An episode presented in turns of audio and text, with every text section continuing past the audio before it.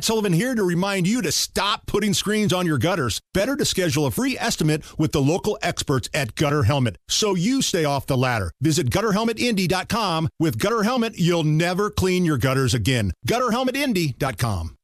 Put your pinky up the Hammer and Nigel Show. The Hammer and Nigel Show. Colts lose at home to the Saints 38 27. My name is Nigel Jason Hammer, right over there with a special guest on the hotline. One half of the morning show on 1075 The Fan, KB and Andy. The KB of that program is Kevin Bowen. And Kevin, yesterday, for the first time this season, I realistically started looking at mock drafts for next season because that loss from the Colts, yeah. that's it. That's donezo, right? Yeah, I would say it's probably the emptiest like we've talked on a Monday, just yeah. based off you know how they play defensively is supposed to be the thing, especially their defensive front. Supposed to be a thing that you rely on. You invested a lot there. Uh, and now, if you look at it, guys, it's just such a shocking stat to me, and I'm sure season ticket members don't need me to remind them of this at all, but that is now the ninth time in the last 10 games at Lucas Oil Stadium the Colts have lost. And it's just such an embarrassing statistic that uh, the inability to protect home field at all. Um, and now you're three and five. If you look at the standings right now, New England's the only team in the AFC below you. Uh, and unless you string something together of substantial proportions, which uh, it seems a bit far far fetched right now. Yeah, those uh, those mock drafts can be viewed more and more. And unfortunately, the Colts are probably too good to get one of the game changing players. They don't really need a quarterback at this point, but for those who wanted Marvin Harrison Jr., the Colts are probably not in that position. So I'm looking at cornerbacks, maybe edge rushers other wide receivers? Like, what are the biggest needs, biggest problems on this team right now, Kevin? Well, I think you certainly laid out several of them right there, Hammer. I would argue pass rusher ahead of wideout, which I, I know might sound a little crazy, but just kind of hear me out on this. Um, first off, with just how the game has changed over the years, more and more wideouts get drafted higher and higher in drafts. The college game, they they chuck it all the time. So naturally, there's just more wideouts. So I do think if you were could, going to compare like positions of depth, I think it's easier. Obviously, the Colts haven't been able to do it, but it's easier to find really high end wideouts than it is to find high end pass rushers. And you know, I, I just look at yesterday, and sure, you know, the Colts have a cornerback problem. That is not breaking news whatsoever. Uh, they also have an edge rushing problem, and Derek Carr was hit two times yesterday by the Colts. Uh, that is an inexcusable number. Number. It allowed Carr, who had really been struggling up to this point, to have one of the best games of his career, which is obviously a very lengthy career as well. Um, so when I think about the edge pass rush group, the inability to close out games when you do have leads, a la that Cleveland game last week, um, just consistently to disrupt the opposing quarterback, I feel like the Colts don't have an individual edge rusher that can do that. So, I mean, certainly wideout is up there. Obviously, corner is up there as well. But just based off kind of the scarcity at that position, I, I would go edge rusher. All right, KB, give me some hope. Give me some good news. Like I, I love uh, Franklin. I love that we have the the NFL's leading tackler on our team, even though he was kind of hobbled yesterday. I like the one-two punch of our running backs, Taylor and Moss. What are I mean? Give me any glimmer of hope, any any good things about the the Indianapolis Colts. Yeah, I guess I, before I go into full hope mode, some might like when those one-two punch at running back is maybe used a little bit more than it was used yeah. yesterday in that game. Uh, how about Josh Downs? Uh, oh yeah, absolute stud at, at, wideout right yes. away. Um, you know, a guy that kind of fits an area the Colts really haven't had that smallish, shiftier wideout.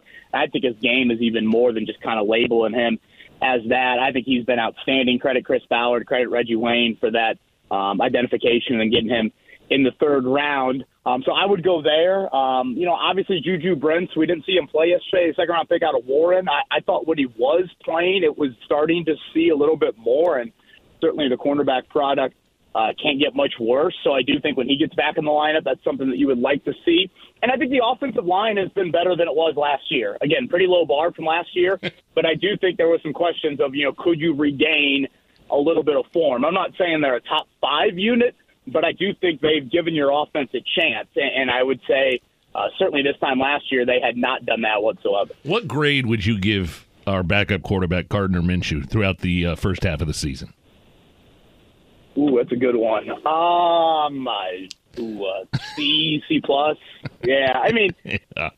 you know, Minshew yesterday, eh, eh, there were certainly some plays he made with his leg. Yeah. Um, and extended some things. I thought the, the, the touchdown pass to Drew Ogletree was outstanding. That was incredible. a hell of a play to roll to his right, then deliver that ball on target.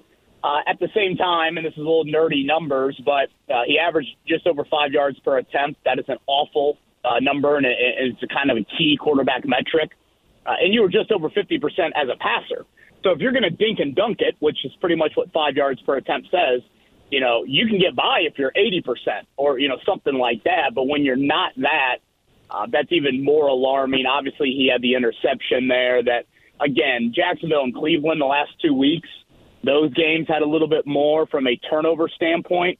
Uh, but still, yesterday, um, that was a critical turnover at a juncture in the game in which, uh, you know, you were driving to potentially take a lead. Kevin Bowen with us from 1075 The Fan. NFL trade deadline is tomorrow, Kevin. What are the Colts going to do, if anything? Like, if an offer comes in from somebody like the Jets or the Vikings who have quarterback issues, but they feel like they could still make the playoffs possibly, Gardner Minshew possibly available, or is he locked in with the horseshoe? Well, I would hope no one really is locked in. Certainly, I don't think Gardner Minshew has earned locked in status. I guess if you just want to throw out that name, obviously there are some guys that would take quite a lot of prying to get away from you, but I don't think your backup quarterback should be labeled as that. Um, Hammer, this is probably where I and Chris Ballard differ a bit. You know, it, let- let's look at the Ballard tenure. This will be his seventh trade deadline. Last year is the only time uh, he made a trade in season. Uh, even the Ryan Grigson era didn't have a lot of in-season trades. Obviously, the infamous Trent Richardson one um, is something a lot of people remember. But how I view it is this: you're three and five. You've you've lost three straight. You know, unless your last name is a Colt employee, you, you- you'd probably be naive to think this is a realistic playoff type of contender. So if that's the case, I view it and say, if there's anybody on your roster that you don't look at as part of the 2024 plan and beyond, there's a lot of notable free agents on this year's team, then you try and get something of value in return. For example, I'll use the name Bobby Okereke. Um, Colts fans will recall he was a linebacker, had a nice four-year run here. Uh, but you were not going to re-sign him last offseason. You had already paid too much at linebacker.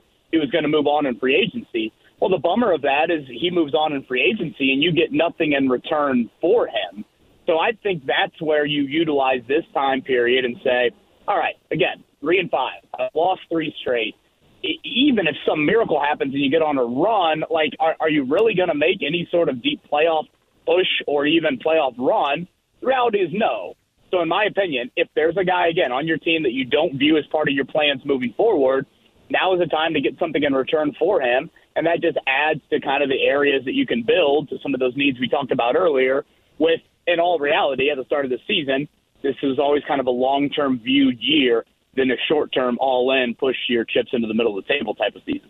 Who are some potential names that could be brought up tomorrow, Kevin? Yeah, I mean the free agent list. Zach Moss is a free agent. Are you really going to re-sign a running back like Moss with Jonathan Taylor already making the amount of money that he's making? Um, you know, Michael Pittman's a free agent. I, I think you'd re-sign him, so I don't necessarily view him. I've always been curious the role for Mo Alie-Cox at tight end. It seems to be dwindling. There seems to be some younger guys that they like. Not sure you can get much in return for him, to be honest. And then flip uh, flip over to the other side of the ball. Julian Blackmon at safety is in a contract year. Kenny Moore at corner is in a contract year. Again, two guys that are they definitely going to be here next year and beyond? I I still think they can be quality players for you, but if you have some doubt or you're ready to turn the page there, then I think trying to jump on that uh, would be a wise decision. Where can we get more coverage? Yeah, 1075thefan.com. Again, trade deadline tomorrow at 4 o'clock, so we'll certainly keep you up to date on that all day tomorrow. And uh, the wake up call with myself, Kevin Bowen, and uh, Andy Sweeney, 7 to 10 on 1075 The Fan. Am I coming back on Thursday? I feel like we got a good thing rolling on Thursday night betting. Am I am I getting another extension? Yeah, we don't uh, we don't bail on you till you lose. So yeah, I mean, as long as you win, hell yeah. Yeah, nine thirty every Thursday. Jason Hammer joining us with the Degenerate Special. There we go, Kevin Bowen, one zero seven five The Fan, KB. Thank you.